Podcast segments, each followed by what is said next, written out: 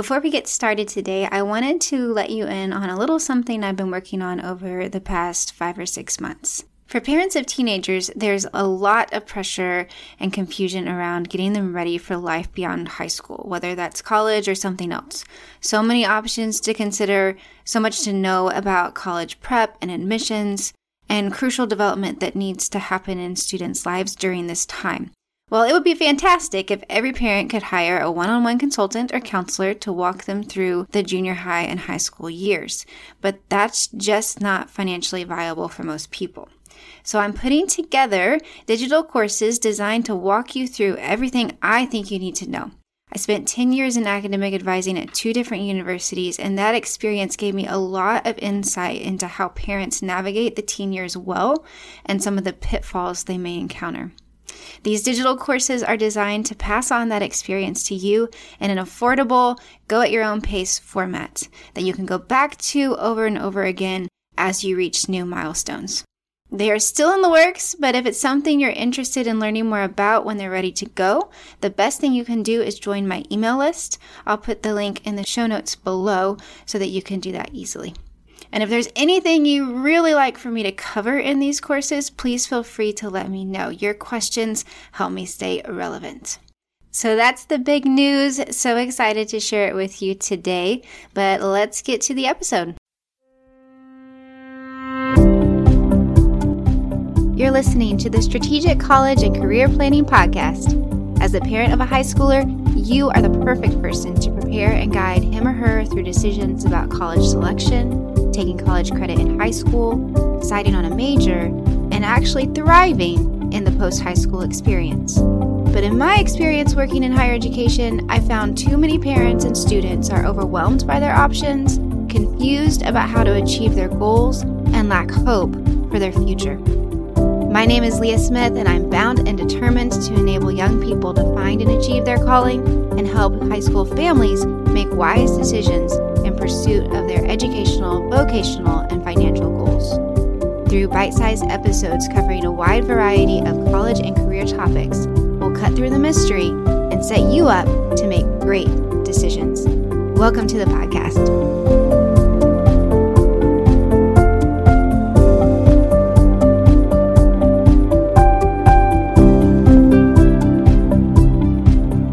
Vivid memories from growing up was reading two books in high school that absolutely changed my life.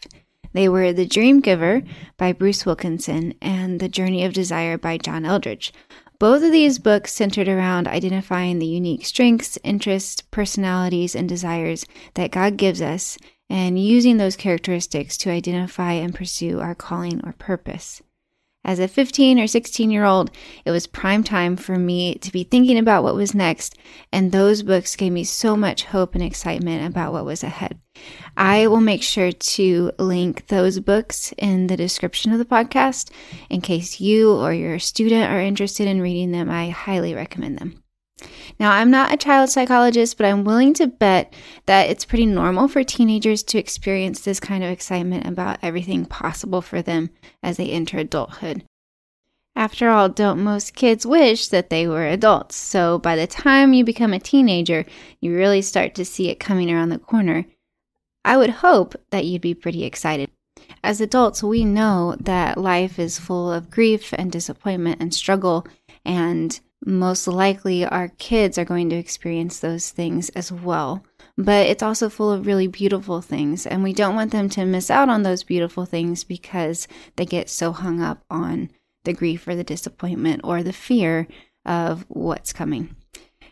I'm more and more and more concerned, though, at this point that our young people are lacking hope that felt so natural to me a couple decades ago. So, what I'd like to cover in this podcast today is where did the hope go? And why does hope matter for our teenagers? And then in our next episode, we'll talk about how to develop hope in your kids if you feel like it's something that they are missing. But I'm going to go into where I feel like hope is gone, and of course, it's not completely gone, and this will be very individualistic to your student. I also want to be really clear that this is my opinion, and I've heard some people talking about this. This isn't totally from me, but I'm not going to cite any journal articles or books that I've read. This is more my observation of where we are as a culture right now. So, the first thing I want to cover is where did hope go? So, obviously, it's not totally gone, and this is going to be very, very individualistic to your student. But there's one thing in particular that comes to mind right away, and I'll bet you can think of it too, and that is COVID. So, especially for kids who grew up and experienced COVID while they're at that really impressionable age, let's say, well, really, it's all impressionable, but let's say a 13 or 14 year old experiences COVID, that had such an impact on their sense of safety in the world. And honestly, it had an impact on all of our sense of safety in the world.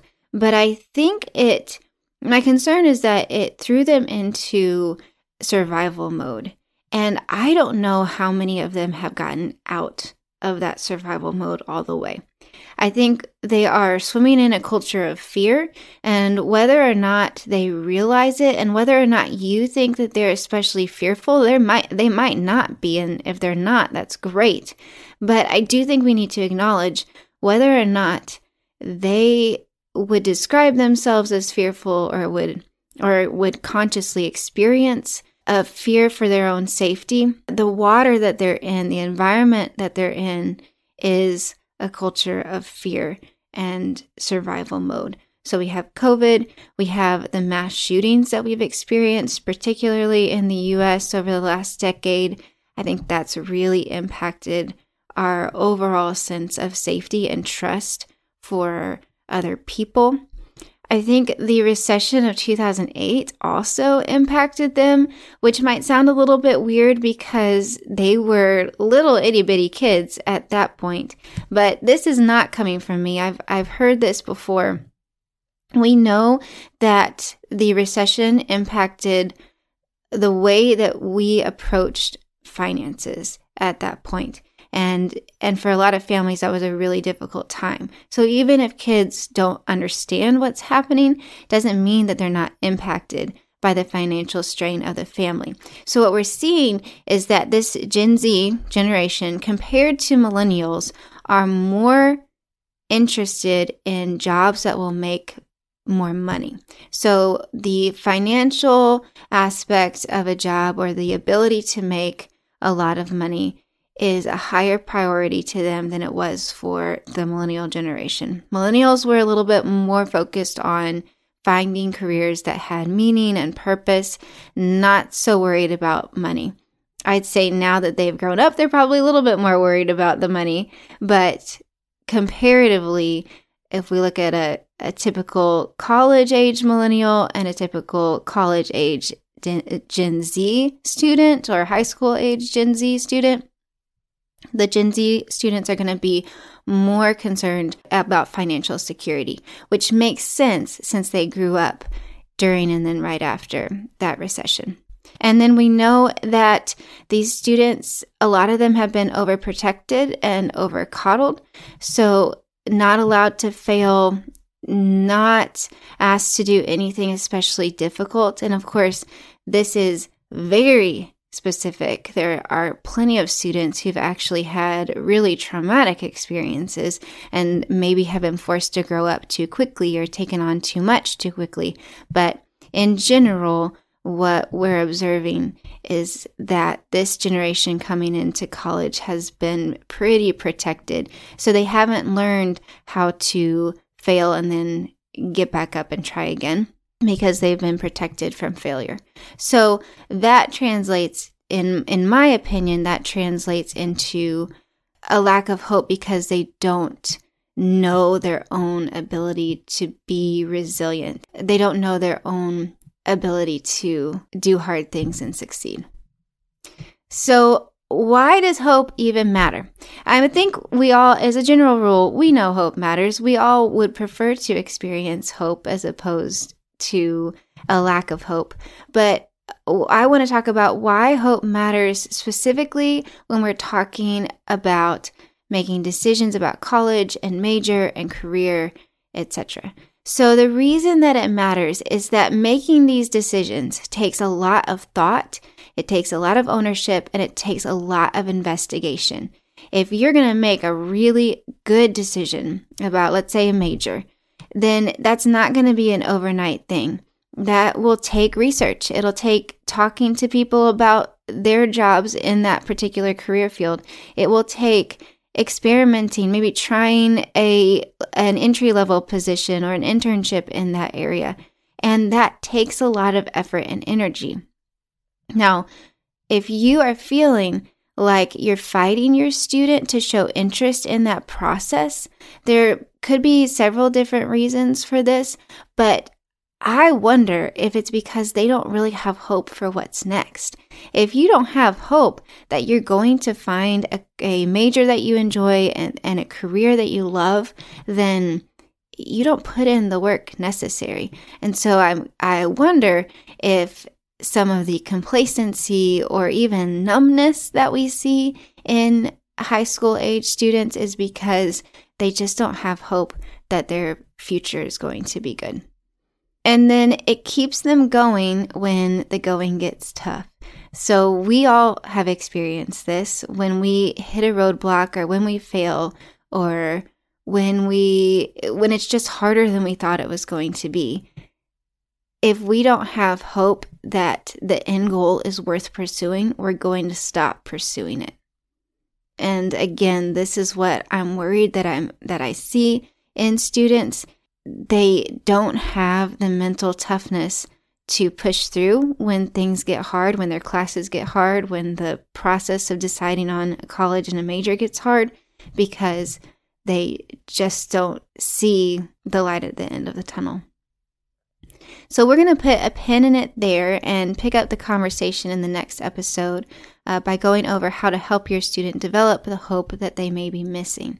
But in the meantime, I'd like to encourage you to consider your own hope level. Do you have hope for your future? Do you have hope for your students' future? As I said, we're all swimming around in this culture of fear that's been created by things like COVID and by the political tension and by the mass shootings and the violence that's been on the rise, even if we would consider ourselves to be hopeful people, doesn't mean that we're not impacted by the environment that we're in. So, are you guarding your hope? Are you nurturing your hope? And if not, are there some ways that you can do that? It's really hard to pass on something that you don't have yourself. So if you want to instill hope in your student, I would take a, a good long look at your own hope level and start nurturing that um, as you get ready to nurture the hope in your student. And finally, I would recommend that you consider encouraging your high school or college student to read the books that I mentioned earlier. I'll make sure to include them in the show notes. All right, have a great week, and we will talk again next Thursday. Thanks so much for listening today. Please be sure to subscribe to the podcast so you never miss an episode and leave a kind rating and review so more families find this information and encouragement I hope you found this episode helpful. Just wanted to let you know that we can make much more progress through personal coaching. Please check out my website at callingandcollegiateconsulting.com to continue the conversation and learn more about coaching opportunities for you and your child. I'll be sure to include a link to my website in the show notes below. So much is possible for your student, but very little just happens. I'm excited to help you strategically plan